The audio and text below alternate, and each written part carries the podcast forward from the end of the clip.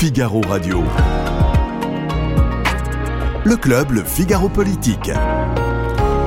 Yves Tréhard. Comment le président de la République, Emmanuel Macron, peut rebondir? Ce qui nous amènera évidemment, et ce qui nous conduira à nous poser un tas de questions sur la majorité, sur eh bien, les outils institutionnels dont il peut euh, disposer, sur les oppositions, les oppositions, et puis, et puis ce qui se passe dans les rues. C'est parti pour le club.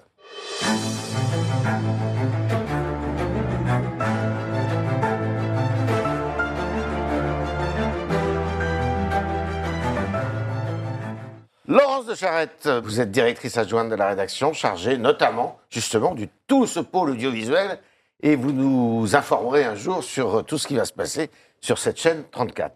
François-Xavier Bourmeau, grand reporter au service politique, plus de secrets. Macron n'a pas de secret pour vous. Et d'ailleurs, vous avez écrit un livre euh, sur euh, ce duel infernal qu'on risque de retrouver. Ah bah non, on le retrouvera pas en 2027, ça c'est impossible, parce qu'il y en a un qui aura disparu, c'est Macron. Euh, disparu évidemment de la vie politique, euh, ou en tous les cas de la course à l'Élysée. Et vous l'avez écrit avec Charles Sapin aux éditions L'archipel. L'Archipel. Une autre personne qui a écrit, qui écrit beaucoup de livres d'ailleurs, Anne de Guigné, grand reporter au service économie.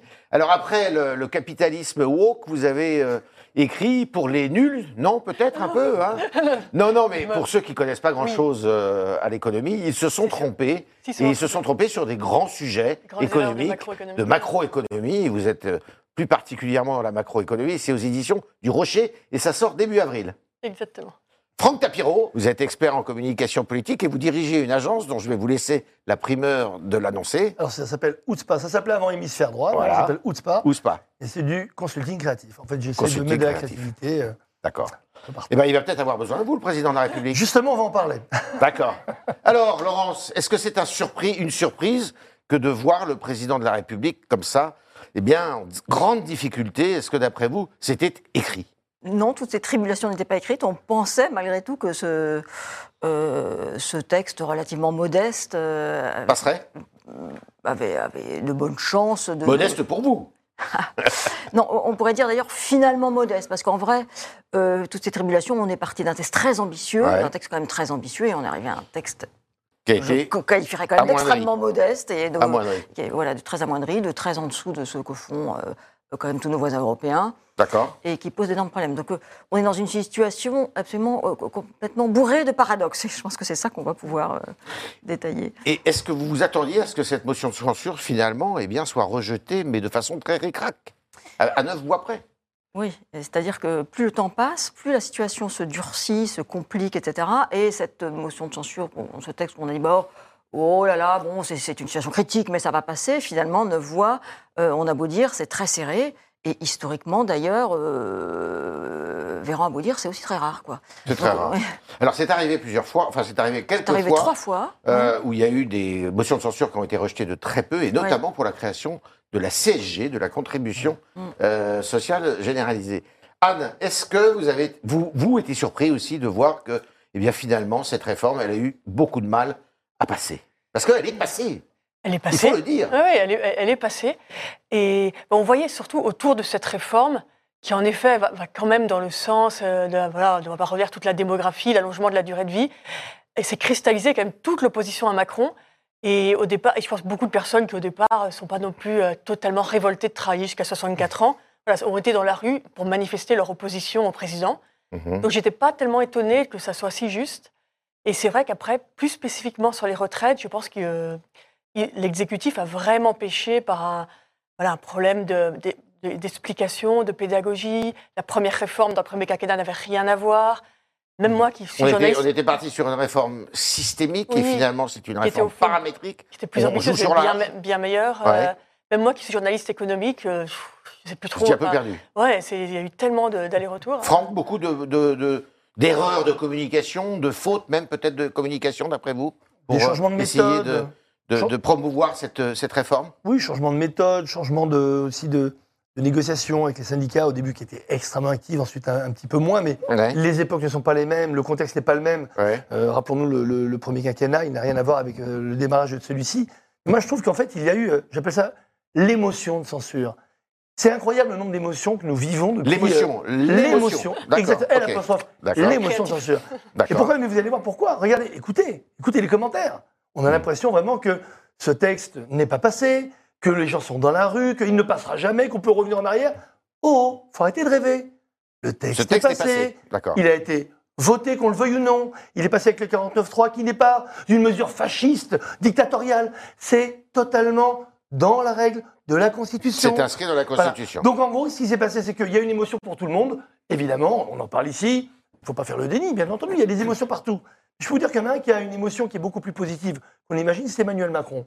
Oui. En fait, ça, ça émeut énormément de gens, mais lui, en fait, ça l'émeut dans le bon sens en disant j'ai été élu pour réformer et je vais continuer. C'est-à-dire que on parle de la réforme aujourd'hui des retraites. Je peux vous dire, c'est qu'un début. Parce Mais, que c'est son mon deuxième cher mandat. Franck, vous êtes extrêmement généreux parce Je qu'il suis a. pas généreux, je, je suis réaliste. disent qu'il n'a pas été élu pour réformer. Mais Il a été élu pour faire barrage Mais, ce- mais non, à. Marine Le Pen. Mais ça, c'est ce qu'on. Ce sont, euh, rappelez-vous ce qu'on s'était dit ici. Ça, je vous. Voilà, j'ai dit exactement l'inverse, pas du tout. J'ai jamais cru une seule seconde que Marine Le Pen pourrait être président de la République. D'autres Et- l'ont cru. Bah, certains l'ont cru, ben, moi, il faut analyser les choses réellement. C'est vraiment cette volonté. Comment est-ce que Emmanuel Macron est arrivé en, en même pas un an à être non seulement candidat et à battre tout le monde quand même d'une façon assez forte, alors qu'il était totalement inconnu, il était un peu ministre, mais on ne le connaissait pas depuis Non, longtemps. je, je Très parle jeune. euh, en Oui, mais vous deuxième ça- mandat. oui, mais ça commence à partir de cela. C'est qu'il incarnait quelque chose sur la réforme, sur la- cette capacité de réforme. Alors, il n'a pas pu le faire, et on le sait pourquoi, pour le premier mandat. Il fallait absolument que son marqueur politique, et vous le savez très bien, quand on a un marqueur politique, on ne peut pas s'échapper de cela. Et pourtant, il pourrait se dire, bon, c'est mon deuxième mandat, peut-être qu'un jour je peux me représenter, parce qu'on ne peut pas faire trois mandats de suite, mais euh, un peu plus tard, en 2032, il pourrait très bien faire un troisième mandat s'il le voulait. Il a dit non, je vais aller au bout, pourquoi? Je suis là pour réformer les retraites, mais pour la suite aussi. Donc en gros, ce que je veux dire, c'est que, un, il y a eu des émotions, mais in fine, la réforme est passée. Neuf voix peut-être, mais on ne retiendra que quoi? Que la réforme est passée. C'est comme les gens qui se disent à l'époque, Saint-Étienne, Bayern, ah, on a tapé trois fois sur la barre. Mais in fine, le Bayern a gagné, on a perdu. Donc à un moment, il faut se projeter, mais il faut se projeter et se dire. Emmanuel Macron a finalement aujourd'hui, il a une autoroute à neuf voies pour Oh, continuer. On a, on a train de 50 réforme. minutes pour en Et parler. vous allez voir qu'on va être surpris dans les On quatre a prochaines 50 années. minutes. Alors on va parler, on va passer par, on va, on va procéder pardon par euh, par ordre. hein. On va euh, commencer par un détail qui n'est pas un détail du tout sur le plan procédural. François Xavier, le texte est parti au Conseil constitutionnel. Il faut déjà franchir cet obstacle. Oui, parce que le, le- le parcours, euh, le, le parcours de la réforme des retraites n'est pas terminé. Il reste cette étape euh, du Conseil En constitutionnel. dépit de l'enthousiasme de Franck. Voilà, Non, qui, dira le Conseil constitutionnel si cette, cette loi est conforme ou s'il faut retirer telle ou telle disposition. Il y a un doute sur l'index senior notamment, qui n'a rien à faire dans une, une loi de finances, parce que c'est le, Mhm. le véhicule législatif est une loi de finances. Donc il y a encore cette, cette dernière étape. Elisabeth Borne a, Étape qui peut porter aussi bien sur le fond que sur la forme. hein. Attention. hein. Voilà, donc le, le- le texte peut encore bouger et le, parcours législatif de la réforme des retraites n'est pas terminé.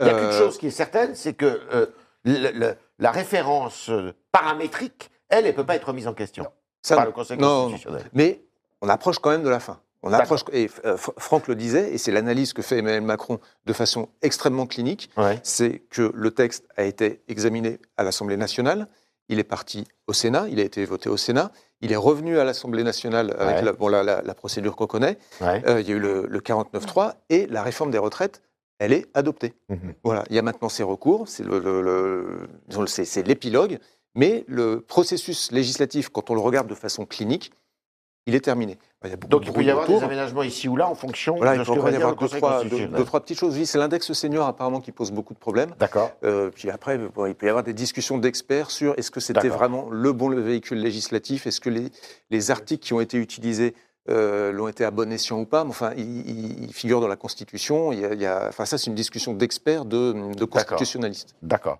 Alors, euh, Laurence, oui. Oui, ma- malgré tout, vous- vous- le texte n'est pas complètement à la fin de son parcours, hein, parce que moi j'ai des comparaisons moins sportives que les vôtres, mais si on se souvient du CPE, la susmulgation, C'est le moment où on recule à la veille de la promulgation. Alors, pour Voilà. rappeler, c'était en 2006, euh, le contrat nouvelle embauche pour les jeunes, euh, qui avait fait, qui avait jeté beaucoup de jeunes dans les rues d'ailleurs, et principalement les jeunes, Mm. et qui avait été adopté, qui avait été voté donc, qui a Voilà. été promulgué par le président de la République, et lequel président de la République, Jacques Chirac, est revenu à la télévision pour dire, bah, on va pas l'appliquer. Ce qui était quand même assez fort de café. Et, et ce qui est aujourd'hui le rêve des manifestants, c'est la Ouais. référence. euh, voilà. Ah, Et, Ouais. et donc, en fait, plus ce processus avance, plus il recule. C'est la spécificité de ce texte sur les retraites. euh. Ouais. Alors, moi, je voudrais euh, qu'on évacue aussi quelque chose. Anne, vous en avez un petit peu parlé euh, euh, tout à l'heure. Est-ce que là, euh, ce à quoi on assiste, les manifestations euh, qui sont nocturnes aussi, est-ce que c'est uniquement contre les retraites?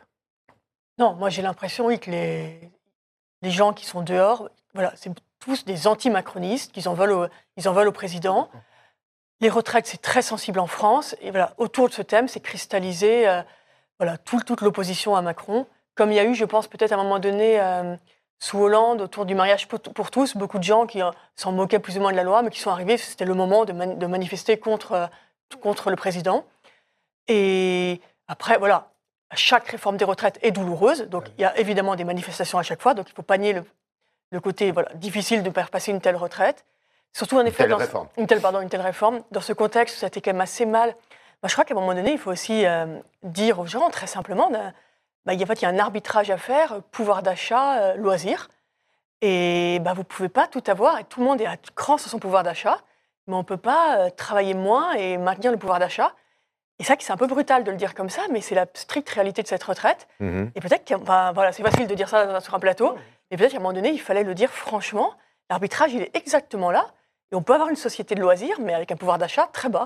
Et il faut le- que les gens en soient conscients. Quand je vous posais cette question, c'est parce que je posais euh, cette question avec, à l'idée, cette espèce de joli- gilet jaunisation dont Oui. on parle beaucoup euh, dans les médias, en disant, bah, c'est vrai que quand on compare les manifestations extrêmement cadrées euh, en journée avec la CFDT, la CGT, la- les syndicats qui sont unis, et puis ce qui se passe le soir, où là c'est un déchaînement, même s'ils ne sont pas extrêmement nombreux, il faut quand même le dire, hein, Mm. c'est un déchaînement de violence et de, et de casse. Oui. Euh, Est-ce que ça, c'est pas, euh, ça, ça montre qu'il n'y a pas que les retraites dans l'histoire? Ça montre surtout que l'opposition a triplement échoué.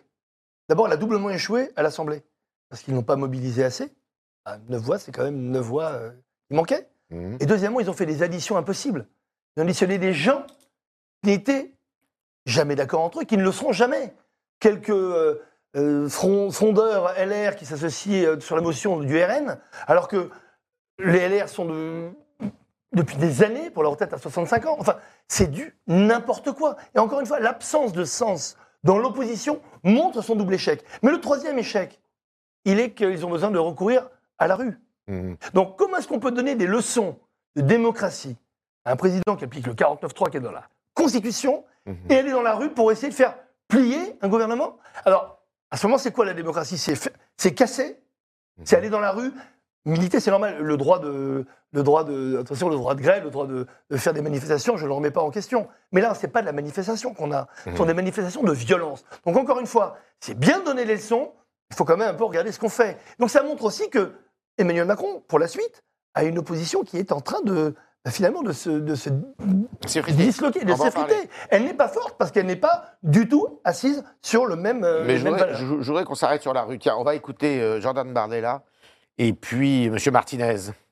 Je pense que le président de la République, compte tenu de l'état du pays, en engageant le 49-3, prend le risque d'attiser les tensions dans notre société. Il avait fait exactement pareil pendant les Gilets jaunes, pour ensuite être celui qui apparaît comme l'homme de l'ordre. C'est la fameuse stratégie du parti euh, du drapeau, du parti de l'ordre, où eh bien, on se met derrière celui qui est au pouvoir, qui est censé rétablir. Oui. Euh, ça inspire probablement le discours de milices d'ultra-gauche qui sont parfaitement identifiées. On sait que ce sont beaucoup de gens dont euh, les leaders sont fichés pour euh, atteinte à la sûreté de l'État, sont fichés S, que les forces de l'ordre connaissent très bien. Ne confondons pas d'abord les manifestants qui manifestent pacifiquement, les forces de l'ordre et les ultras qui viennent Comment casser. les euh, manifestations, y compris celles de jeudi, elles ont été autorisées. Et c'est normal qu'on autorise les gens à manifester. Mhm. Et c'était une euh, demande syndicale. Partout, c'est des demandes syndicales de manifester, de se rassembler, d'exprimer sa colère. Après, euh, il y a euh, évidemment euh, à, évi- à éviter et, et- et- et à ce qu'il n'y ait pas de, euh, de choses qui ne correspondent pas forcément Mhm. à la détermination qu'ont des millions et des, de Français et de Françaises, de citoyens de ce pays, de dire cette réforme, on n'en veut pas. Il faut aussi que le gouvernement et le président de la République assument ses responsabilités. On ne peut pas renvoyer à chaque fois les problèmes sur ceux qui manifestent. Il faut aussi que euh, le Donc président... c'est de sa responsabilité s'il y a des violences. Mais c'est de sa responsabilité si la colère, elle est à ce niveau-là. Laurence, euh, pour ce qui est des manifestations, entre guillemets, légales, est-ce que jeudi, celle qui est euh, organisée jeudi, elle est euh, décisive? C'est-à-dire, soit il y a beaucoup de monde, et ça veut dire que le mouvement dans la rue, le mouvement syndical continue, euh, soit il y a moins de monde, ou euh, euh, c'est pas un grand, grand succès, c'est pas historique, le mot revient régulièrement, et à ce moment-là, ça veut dire qu'on est dans une phase de régression. Euh, oui, bien sûr, c'est un, c'est un indicateur très important, et notamment pour la motivation du mouvement. Mais on voit bien que malgré tout, les précédentes journées de mobilisation n'ont pas été non plus spectaculaires, et ça n'a Ouais. pas. Et, et- et pour Ça n'a pas autant, été. eh ben non, pour autant, ça n'a pas freiné euh, la mobilisation et encore moins les violences. Euh, ce qu'il y a, c'est que dans ce, dans ce vocabulaire, et notamment dans celui de Martinez, il- c'est- ce- tout ce discours sur finalement euh, euh, la violence gouvernementale, la violence politique, me paraît complètement, euh, complètement inapproprié, voire Ouais. en réalité complètement hallucinant. Ouais. Il n'y a pas de violence à utiliser les articles constitutionnels. Mm. Donc il faudrait vraiment parvenir à sortir de cette rhétorique qui est une légitimation par avance de la violence et, et qui est absolument inacceptable. Il n'y a au- aucun problème. Enfin, là, pour le coup, Macron est, est- est dans un usage absolument normal des institutions. Elles sont faites pour ça. Mais ça veut dire aussi peut-être que, en dehors de ce mouvement-là, si on prend alors là ce qui se passe la nuit et tout ça, c'est-à-dire que euh, le, le mouvement des Gilets jaunes, finalement, il s'est jamais arrêté. Enfin, je veux dire, il n'y a pas eu de point final.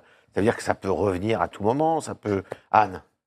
Oui, ça c'est. Enfin, les tensions dans la société, on les sent. Le, là, quand même, on a, on a eu le virus entre le temps, depuis, euh, enfin, depuis entre les, les gilets jaunes et aujourd'hui. Il y a eu ces périodes de confinement, de restrictions.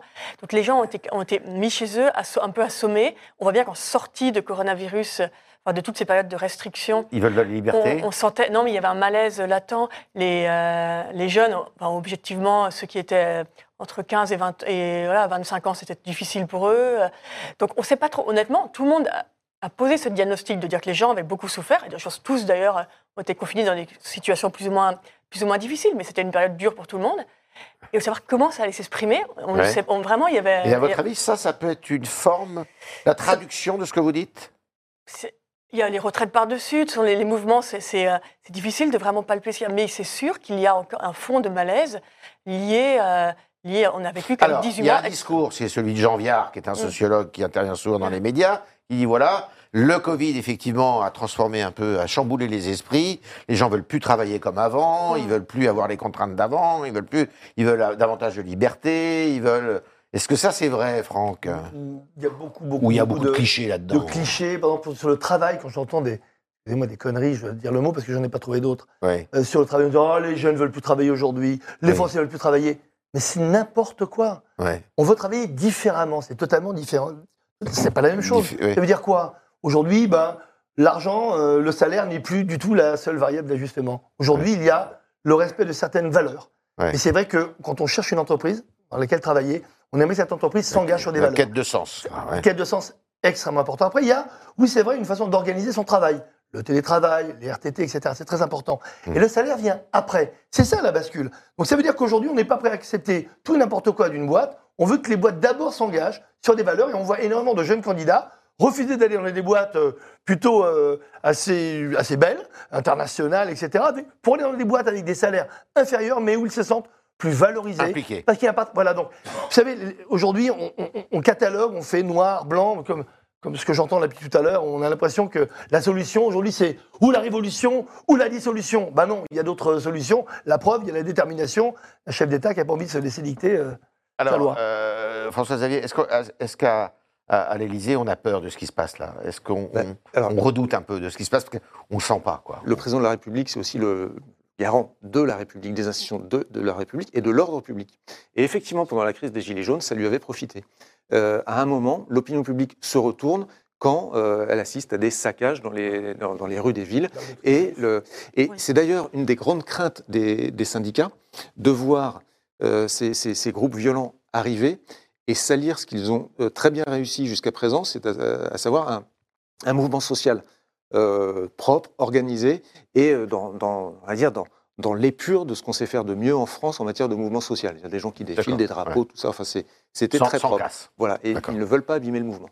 Alors, L'idéal, au départ, ça aurait été une intervention la semaine prochaine, enfin, une fois que la réforme des retraites est adoptée.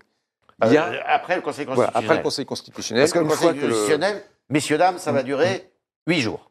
Voilà, ça, ça- ça va aller assez vite, mais Emmanuel Macron a un agenda euh, international assez chargé Le roi Charles III, qui arrive en France lundi et mardi prochain, et euh, début avril, il part en Chine. il part en Chine. Donc, quelle est une intervention solennelle sur ce qui s'est passé pour, pour, pour parler de la réforme des, des retraites qui a quand même secoué le pays euh, depuis, depuis la rentrée de septembre euh, Ça ne se cale pas entre, euh, entre deux portes d'avion. Alors, on va essayer de procéder par ordre parce qu'il y a tellement de sujets. Ouais. Je vais vous poser une question très simple. C'est la première fois sous la Ve République qu'on a une chambre, une assemblée, aussi composite.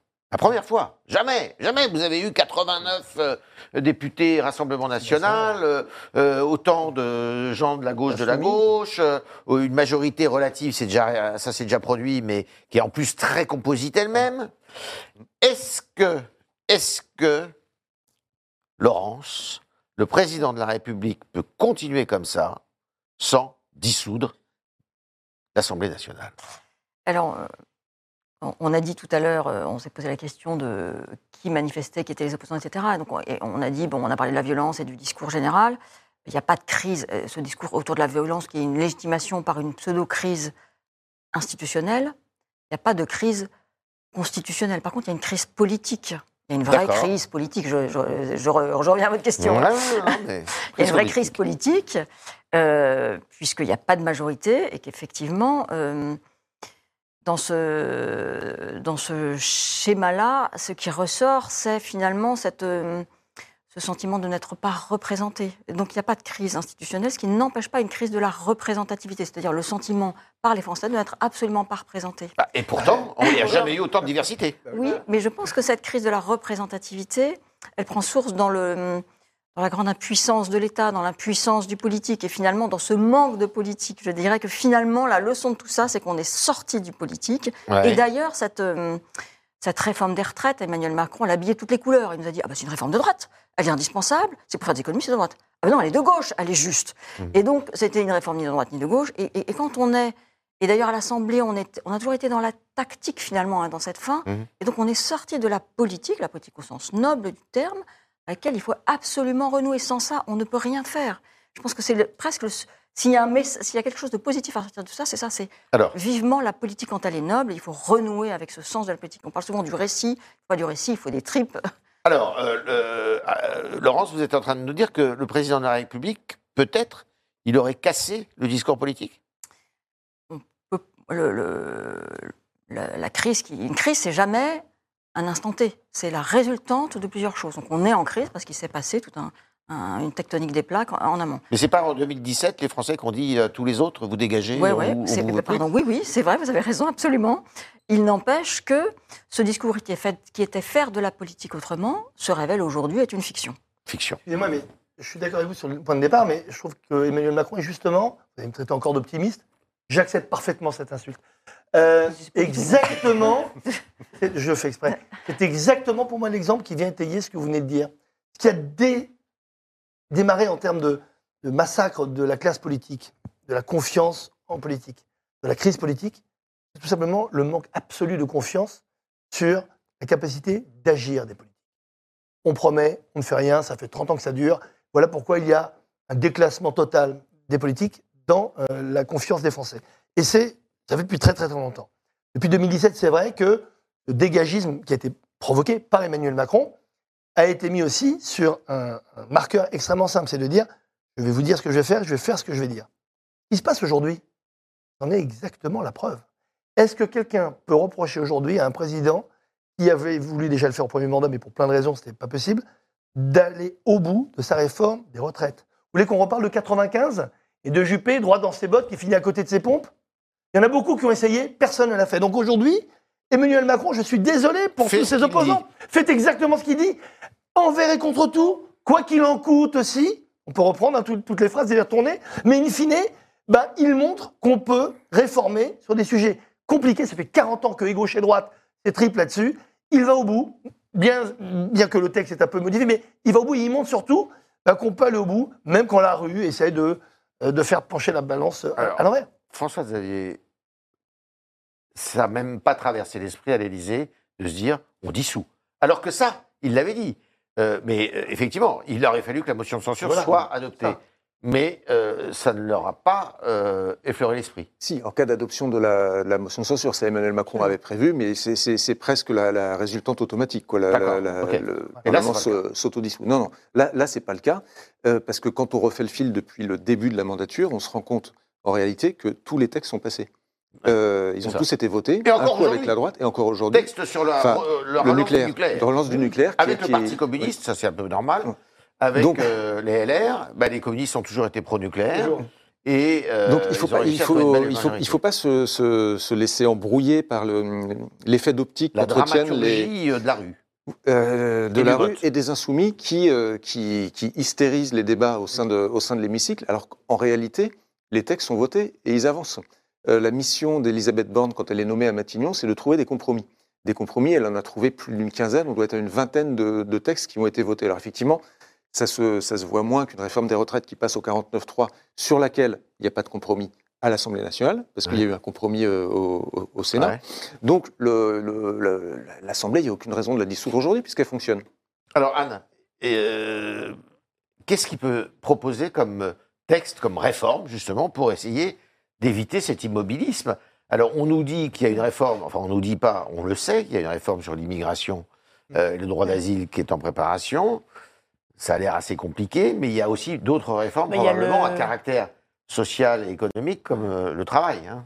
Il y a le travail qui arrive. Et là, et là on dit quand même, il fallait peut-être faire les choses dans l'autre ordre, parce que aussi toute euh, cette, cette opposition à la retraite, c'est beaucoup lié à ce que nous a expliqué Franck, un désir pas de ne plus travailler, mais de travailler différemment. différemment.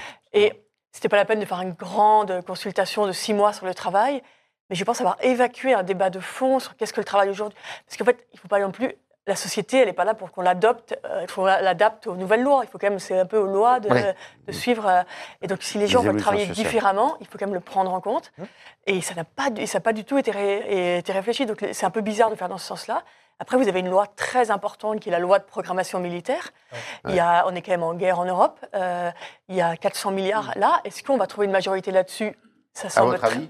ça semble compromis parce que c'est moi ce qui me rend un peu voilà euh, Franck est là est bien il, a- il est là pour nous redonner de l'énergie mais moi je suis étonnée il y a un député que je suis depuis bien longtemps je suis les affaires des finances publiques qui est Charles de Courson que j'ai vu année après année avec, ses, Charles. avec ses amendements de Courson. avec ses, avec ses amendements euh, hyper techniques toujours à vouloir équilibrer au max comment on rend fou un garçon comme ça au point qu'il prenne la tête euh, c'est qu'il y a quand même un- là c'est désolé il y a vraiment un problème de politique Les- enfin la politique c'est évidemment les grandes idées c'est Surtout qu'il avait voté un amendement pour porter la retraite à mais oui, 64 ans. et en- attends, en mais moi j'ai j'ai 2013, pris hein. 150 cafés avec lui, il ne pense qu'à ça. Euh, là, il y a quand même un- la politique, c'est aussi de traiter les gens, les Méthode. respecter. On parlait de méthode tout à l'heure. oui. Euh, comment Oui. Là, c'est quand même un peu, c'est un peu étonnant d'avoir mis. Euh, Ah, enfin, mais il y avait que- quand même des. que- que- Qu'Emmanuel Macron rende fou les gens autour de lui, oui, ça c'est Ouais, quelque chose de. il y a quand même- c'est- il c'est rend fou, chose bah, il rend. Même les fou. journalistes, apparemment. Ouais, ouais. Non, non, mais il y a, y y un problème de, de management. Le- la réforme des retraites, c'est- c'est c'est quelque chose qui est vraiment typique, euh, ty- typique de ça. Le chef décide la retraite minimale à 1200 euros et l'intendance suivra. C'est ça Emmanuel Macron. L'intendance suit, donc c'est-à-dire dans les ministères, on regarde un peu comment est-ce qu'on peut mettre la... Et puis, ben, euh, ça rentre pas. Voilà, donc on regarde le chef, non, c'est pas possible. Eh ben, le, le chef dit, vous mettez la retraite à 1200 euros. D'où tous les débats qu'il qui, qui y a eu. En fait, il a essayé de faire, euh, de, de- de faire rentrer du 41 dans du 36. Et tout le monde doit suivre derrière. Et quand on vient lui dire que ça ne fonctionne pas, euh, il, ne, il ne revient pas en arrière. Il y a un problème de, de, management et de, sans, doute aussi euh, de, défiance vis-à-vis des services de l'État. Euh, il se méfie beaucoup des services de l'État, pas tous, mais euh, en, général, Alors ce qui vient des administrations, il n'aime pas bien se faire imposer. euh, Oui. et donc, c'est- comme ça qu'on rend quelqu'un Ouais. comme, euh, comme euh, Charles de Courson fou. Ouais, euh, quand même en lui demandant de, de rentrer du 41 ou Salut, le 36. Che Guevara de l'Assemblée. Même- d'après, vos informations, euh, François Xavier, euh, la réforme sur l'immigration et le droit d'asile elle pourrait être un peu écartée pour le moment? Alors, il y a, il y a- il y a un vrai débat en ce moment euh, à, à l'Élysée entre le- les fous du volant qui veulent continuer à accélérer sur les réformes, et, euh, on y va à fond, et puis ceux qui plaident quand même pour lever un peu le pied, et il y a les mollos pour, euh, pour euh, cicatriser un peu la réforme des retraites. Donc ce débat, il n'est pas terminé. Mhm. Et dans ce, dans, dans ce débat, il y a effectivement la loi immigration qui a été conçue pour être le parfait équilibre entre la droite et la gauche, c'est-à-dire, alors j'ai plus le terme exact, mais elle est présentée par Darmanin et Dussopt, et normalement, il n'y a pas un bout qui déborde. Sauf qu'elle est tellement équilibrée qu'à un moment, la droite. Elle euh, déplaît à tout le monde. Bah, qu'elle déplaît à tout le monde. La droite la trouve trop à gauche, la gauche la trouve trop à droite, et résultat, plus personne ne va la voter. Ah, mais de toute façon, il faut, trouver un argument de toute façon, pour s'opposer. Hein. C'est le en même temps. Voilà. Et donc, il y, a, il y a en ce moment tout un, tout un travail, un débat qui est fait à l'Élysée sur l'agenda de réforme à venir. Il n'est pas encore Et ça, on l'aura demain? Non. Alors, il peut y avoir des pistes demain. Euh, Emmanuel Macron peut tendre la main aux syndicats pour essayer de, de pas- renouer le contact parce que ça va pas se faire tout de suite, Ouais. mais en tout cas euh, agiter un peu la carotte pour leur dire attendez, il y a quand même une petite loi sur le bien-être au travail qui peut vous intéresser. Donc, on est fâché aujourd'hui, je vous pose ça ici sur un coin de table, vous regardez si ça vous intéresse, vous revenez me voir dans trois mois, puis on, voit. Donc, la- l'agenda de réforme, il est en train d'être élaboré, mais pas, pas encore tranché. Pas Encore tranché. Laurence, euh, il y a un sujet dont on n'a pas parlé, c'est le référendum. Ça y est, c'est parti. Le référendum d'initiative partagée, qui est une faculté qui est offerte euh, eh ben, à la population et aux députés, euh, au terme de la réforme de la Constitution de 2008 euh, conduite par M. Balladur. Et euh, là, il faut réunir suffisamment de parlementaires, mais ça c'est fait, ça y est, ça- le, texte de- envoyé par 250 parlementaires au Conseil constitutionnel, Mhm. qui va sans doute valider l'affaire. Et après, il faut réunir 4,9 millions de Français, si j'ai bien compris. Ça a une chance d'aboutir et dans un temps limité en plus. hein. Oui, alors c'est quand même assez, c'est quand même un outil de assez compliqué, Compliqué à manier. à manier, qui est plein de, de verrous hein, en fait, puisque dans un premier temps donc, il faut les parlementaires, dans un deuxième temps euh, il faut la validation par le Conseil constitutionnel, et là il y a une course de vitesse du, Ouais. de- du motif que vous invoquez, Ouais. si ce motif est bien répond bien à la, à la Constitution. Et là il y a une course, de, mais normalement vous ne pouvez euh, protester contre un texte que euh, s'il n'est pas promulgué ou après s'il a euh, s'il dépasse un an. Donc Oui. il y a une petite fenêtre de tir, euh, il y a une course de vitesse là sur qu'est-ce qui va d'abord être euh, passé au Conseil constitutionnel. Après il y a ce, ce- donc ça c'est déjà pas gagné. Ensuite il y a ce ce nombre de suffrages Mais dans l'opinion publique. là, on peut réunir 4 4,9 millions Alors de ensuite voilà ça. Contrairement à ce qui s'est passé pour l'aéroport Oui, de Paris. à hein. l'aéroport de Paris, en plus, il y avait Ah, des 1,2 déconvenus, millions. il y avait des problèmes techniques, etc. Oui, pourquoi pas, mais euh, il faut d'abord que. euh, Vous y croyez pas Non, mais ça, c'est possible. Mais derrière, ce- ce- il faut que. Ça, ne, ça veut dire que l'Assemblée peut s'en saisir. Pourquoi elle ne s'en saisirait pas? Ça ne conduit pas mécaniquement à un référendum. C'est Ouais. ça que je veux dire. Donc, Ouais. euh, euh, que ce soit un objet, un, un mécanisme d'obstruction, que ça gêne, etc., que ça amène à un référendum, on n'y est pas encore. hein. On n'y est pas. Mm. Anne, est-ce que, autre question, il doit changer de Premier ministre? Bah, je pense, oui, moi je suis moins optimiste que Franck. Bon, il y a quand même encore Mais des il n'a rien dit là-dessus. Pardon, non, non, non, non, mais, mais sur le fait, euh, non, mais sur le fait que les réformes, les réformes, je vois pas comment, dans cet équilibre actuel, il peut encore réformer. Euh, donc, je, oui, je, bah, Donc, je, je pense qu'il y a deux options. Soit, Vous changeriez de Premier ministre voilà, soit il essaye de faire un deal avec Berger, une espèce d'accord de Grenelle, il met, enfin, non, mais il cesse de dire, soit avec les LR, plus classiquement. On va en parler des LR. Et donc, je pense, voilà, il y a un peu deux. Et dans ces deux cas, je pense qu'on est obligé de manifester ça par un- avec un nouveau Premier ministre. Ouais. Même si la version gauche peut passer avec Elisabeth Borne. Mais bon, il y, a un- il y a quand même un besoin de symboliser là. Alors, François Xavier va nous dire qu'il ne changera pas de Premier ministre. Non, d'ailleurs, la meilleure preuve, c'est qu'il y a beaucoup de noms qui circulent. Ouais. Donc, il va, le, non, il, il va la garder encore, encore un moment, mais changer de Premier ministre, c'est une, une réponse à une situation politique, qui serait Ouais. une évolution des rapports de force à l'Assemblée Ce nationale. n'est pas le cas. Là, il n'y a, pas- il y a, il y a- il y a pas lieu. Il faut laisser tomber, euh, retomber la poussière à l'Assemblée nationale et voir si les LR sont prêts à s'engager dans un Alors, on accord va de en parler des. LR. Mais là, normalement, donc, euh, d'ici à l'été, il ne va pas changer de Premier ministre. Alors, le- si, c'est c'est- possible de changer de Premier ministre euh, avant, avant Ouais. l'été, si les rapports de force évoluent au sein de l'Assemblée nationale. Si LR dit, bon, on rentre dans un accord de coalition, ben, il y a une négociation politique qui, qui- qui s'engage et il- les LR vont pas apporter leurs 60, so- 61 voix à Emmanuel Macron gratuitement. Ouais. Ça se négocie contre des ministères et, et contre une ligne politique des ministères et avec des personnalités pour incarner cette ligne politique. Ouais.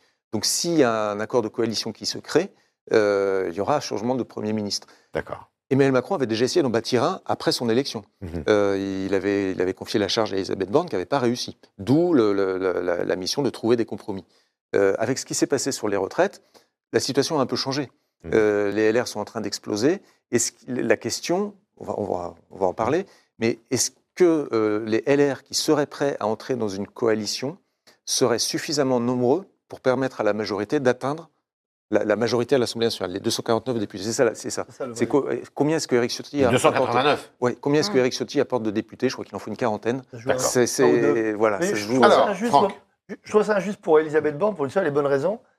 Dans les premiers ministres qui ont réussi à faire passer cette réforme de retraite, même si ça a été chaotique, ça a été rock'n'roll, je pense qu'une fois qu'on a fait passer ça, on peut tout faire passer derrière. Oui, pense sauf qu'elle qu'elle a a fait montré- passer par la par euh, 49.3. Et je- Enfin, bon. Oui, mais- La motion mais de elle, a- censure, elle- elle va au bout, encore une fois. Alors. 49.3, ce n'est pas illégal, il faut redire aux gens, ce n'est pas illégal. Ça fait partie de l'arsenal Mais ça ne marche de pas pour tous les textes. Là, c'est un loi de finances. Oui, Absolument, mais je vous dis, sincèrement, vu ce qu'elle a pris, ce qu'elle a dû endurer, ce serait injuste de la sortir. Après, c'est vite, parce qu'in fine, c'est une victoire du gouvernement. C'est un échec, un double, triple même de l'opposition. Et donc, je suis totalement d'accord avec la situation aujourd'hui.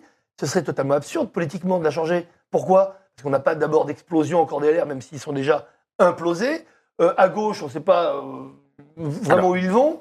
Le RN, pour l'instant, il joue les bons petits élèves tranquilles. Ils essaient d'avancer par défaut. Franck, Donc, vous voyez, il ne se passe rien. Après, que- Constant, elle va rester. aujourd'hui, vous croyez, parce que je vous dis, est-ce que vous croyez que le gouvernement peut passer un accord de gouvernement, précisément, avec les Républicains, comme le souhaitait Nicolas Sarkozy, comme le souhaitait Jean-François Copé, comme le souhaite aujourd'hui euh, Madame Dati Avec quel républicain? Non, mais pas avec ceux qui ont voté contre. Non, mais la- encore une oui. fois, les républicains, ça ne veut rien dire aujourd'hui. Les républicains ne sont plus les républicains. Mhm. Euh, je suis désolé, il n'y a pas. Alors, Et pourtant, les 40 on aime bien, droite, on aime bien dire dans un euh, parti, ah, travailler c'est bien qu'il y ait des sensibilités différentes. Là, il n'y a pas de sensibilité différente. Il y a des gens qui se détestent. Ouais. Et des gens qui sont capables d'aller voter avec l'ennemi. Donc à un moment, les républicains, pour moi, n'existent plus. Depuis cette... D'accord. Donc à un moment, il faut refonder. Et moi, je crois en revanche, donc vous allez me trouver pessimiste. Eh bien non, mon optimisme naturel, c'est-à-dire qu'il y a aussi une autoroute à neuf voies pour les partis fondamentaux qui ont explosé en 2017. Pour une gauche, la social-démocrate, et une droite qui irait, on va dire, du centre, un ancien UDF, jusqu'aux limites de l'ancien RPR. Je suis absolument convaincu, étant donné que c'est le deuxième Alors, mandat. faut que vous lisiez le Figaro demain. Il y a une grande interview d'Edouard Philippe qui dit qu'on peut recomposer une majorité de la social-démocratie, pardon, à euh, la Oui, droite. euh, Parce qu'il y a l'espace. On ne va pas résumer la France entre l'opposition de deux blocs, Insoumis et Rassemblement National. C'est impensable, c'est impossible, je n'y crois pas. Je n'ai jamais cru à cette option. Je pense qu'aujourd'hui, maintenant, il faut trouver des chefs, comme on dit, des, des- des hommes et des femmes, chefé. avec une vraie vision et surtout un vrai projet. Et à gauche et à droite, pour l'instant, on voit quelques velléités, on voit quelques velléitaires aussi, et on voit quelques petits soubresauts, mais rien de bien concret. Mais je crois qu'il y a une, une autoroute. Anne. Sur cette euh, question d'alliance avec les LR, je veux juste rajouter un point. J'avoue que j'ai lu dans l'analyse de notre euh, confrère Guillaume Tabar, qui est de dire qu'en fait, il y a quand même une scission. Les républicains qui ont voté la mention de censure sont plutôt les plus libéraux, en fait, étonnamment. Et donc, ce sont les conservateurs qui étaient très, qui étaient très sensibles à cette question des retraites. Donc, on est à front renversé, et, et, et, c'est pas du tout ceux qui ont voté la Ouais. motion de censure qui peuvent s'allier avec le pas RN et les autres. Non, Non, en fait, il y a ça, vraiment, c'est complètement à que- front renversé, pas donc ça va être très compliqué. Exactement. Ouais, ça va être très compliqué. Non, mais je vous disais qu'Emmanuel Macron rend tout le monde fou. Voilà, euh, on y est.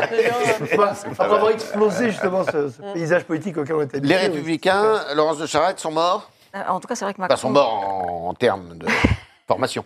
Euh, en, en tout cas, si Macron a réussi quelque chose, là, il a bien réussi son Ouais, coup. ouais. C'est vrai que les- là, les, les Républicains ont pris quand même. euh, euh, sont- ont été empêtrés dans des grandes difficultés. On a vu toutes ces hésitations. Et le dernier soubresaut d'aujourd'hui, effectivement, je pense que ça va être une rupture. C'est 20, c'est 19 députés qui, qui- qui ont voté. euh, euh, la motion de censure, je pense que là, on, on voit bien qu'aujourd'hui le climat est extrêmement tendu, et que ça va laisser, euh, ça va laisser des traces, euh, Mhm. et que malgré tout, euh, quand on est 61, être fâché avec 20, c'est embêtant. euh. Alors, écoutez un peu Marine Le Pen et puis euh, Olivier Marlex, le président du groupe euh, LR à l'Assemblée nationale.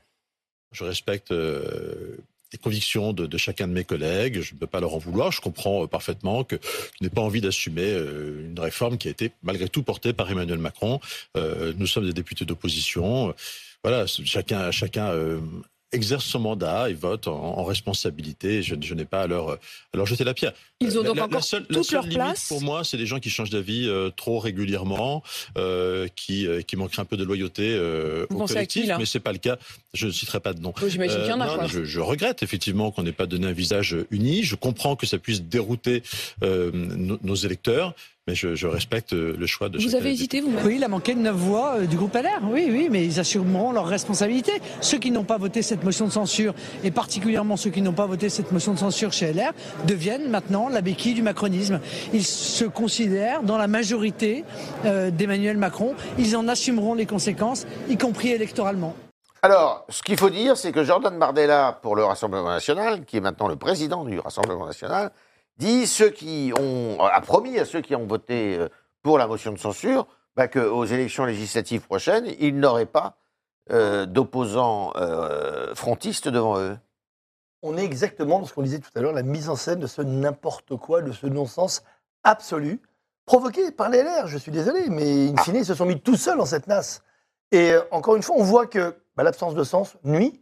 On parlait LR depuis tout à l'heure, mais les LR ne veulent plus rien dire. Quand on entend quelqu'un qui est capable de dire que LR fait partie de l'opposition, c'est bien de faire partie de l'opposition, mais alors qu'ils expliquent exactement quelle est leur posture, même par rapport à cette mesure de retraite, alors qu'ils étaient pendant des années les premiers en tête à vouloir aller jusqu'à 65 ans. Comment on peut se dire dans l'opposition alors qu'on veut une retraite à 65 ans? Moi, il faut qu'on me l'explique. LR a une, un angle à prendre, un positionnement, Lequel? Celui d'être un parti de proposition. Vous êtes capable, vous, de me dire quelle est la dernière proposition qui émane des LR Depuis 5 ou 10 ans même? On est Pourquoi? Parce qu'ils se positionnent par rapport à l'un, par rapport à l'autre. Je suis anti-Macron, je suis pro-Macron. Mais les, votants euh, historiques de LR, les anciens UMP, n'en ont rien à faire de cela. Ils veulent déjà savoir c'est quoi être LR aujourd'hui? C'est quoi être républicain? Plutôt que d'être contre ou avec Ça veut dire quoi? C'est quoi notre vision? Comment est-ce que vous expliquez à un gamin de 18 ans qui va voter pourquoi il doit voter LR Parce qu'on est contre Macron? C'est ça le vote? C'est ça aujourd'hui la culture politique française? Je pense que ça mérite un peu plus de sens, un peu plus de niveau. On est dans une médiocratie absolue aujourd'hui en politique. Je le disais tout à l'heure, il y, a- il y a un problème de casting. Il est où le casting qui va donner à la gauche, à la droite, sachant qu'il y a un vrai boulevard ben, C'est l'aide de noblesse. Retrouver un ADN fort, avec une vision, avec, c'est vrai, un, un chef ou une chef qui va à un moment emmener, donner envie. On voit rien. Et c'est pas des postures comme celle-là qui vont euh, faire avancer le débat. Laurence, il est où Vauquier? Oui, voilà. Alors, euh, je crois que Ciotti évoquait en petit oignon appelé Ouais. pour la semaine prochaine. Je crois que c'est à leur programme. ouais. Euh, En bon. dans un supermarché, tu sais, ils disaient. Voilà. non, mais parce qu'évidemment, Ciotti se demande, Eric Ciotti se, se- se demande à bon escient, euh, regrette le, le- le- le silence de Vauquier. Bah, Pour revenir sur ce que vous disiez, malgré tout, ce que cette séquence a montré quand même, euh, bon, effectivement, des, des difficultés politiques, mais par ailleurs, c'est quand même très compliqué euh, de tendre la main à celui qui veut vous arracher le bras. C'est quand même un exercice politique assez compliqué. D'accord. Dernière question à tous. Macron, il va finir son mandat? Oh. Bonne question pour finir. Allez, oui, Ah bah oui. Oui, mais dans l'immobilisme, je crains. Voilà, je partage. Oui, mais euh, en essayant justement de ne pas rester Dans englué dans l'immobilisme. Non, c'est Ah oui. obsessionnel chez lui. Merci d'avoir participé à cette émission. Merci de vos éclairages, de vos, de vos euh, analyses et de vos décryptages pour cette euh, réforme qui fait décidément couler beaucoup d'encre. Et si vous voulez, et j'écoute mon petit doigt, si euh, vous voulez, la semaine prochaine, tout me dit qu'on va continuer à parler de ce sujet euh, dans le club politique du Figaro.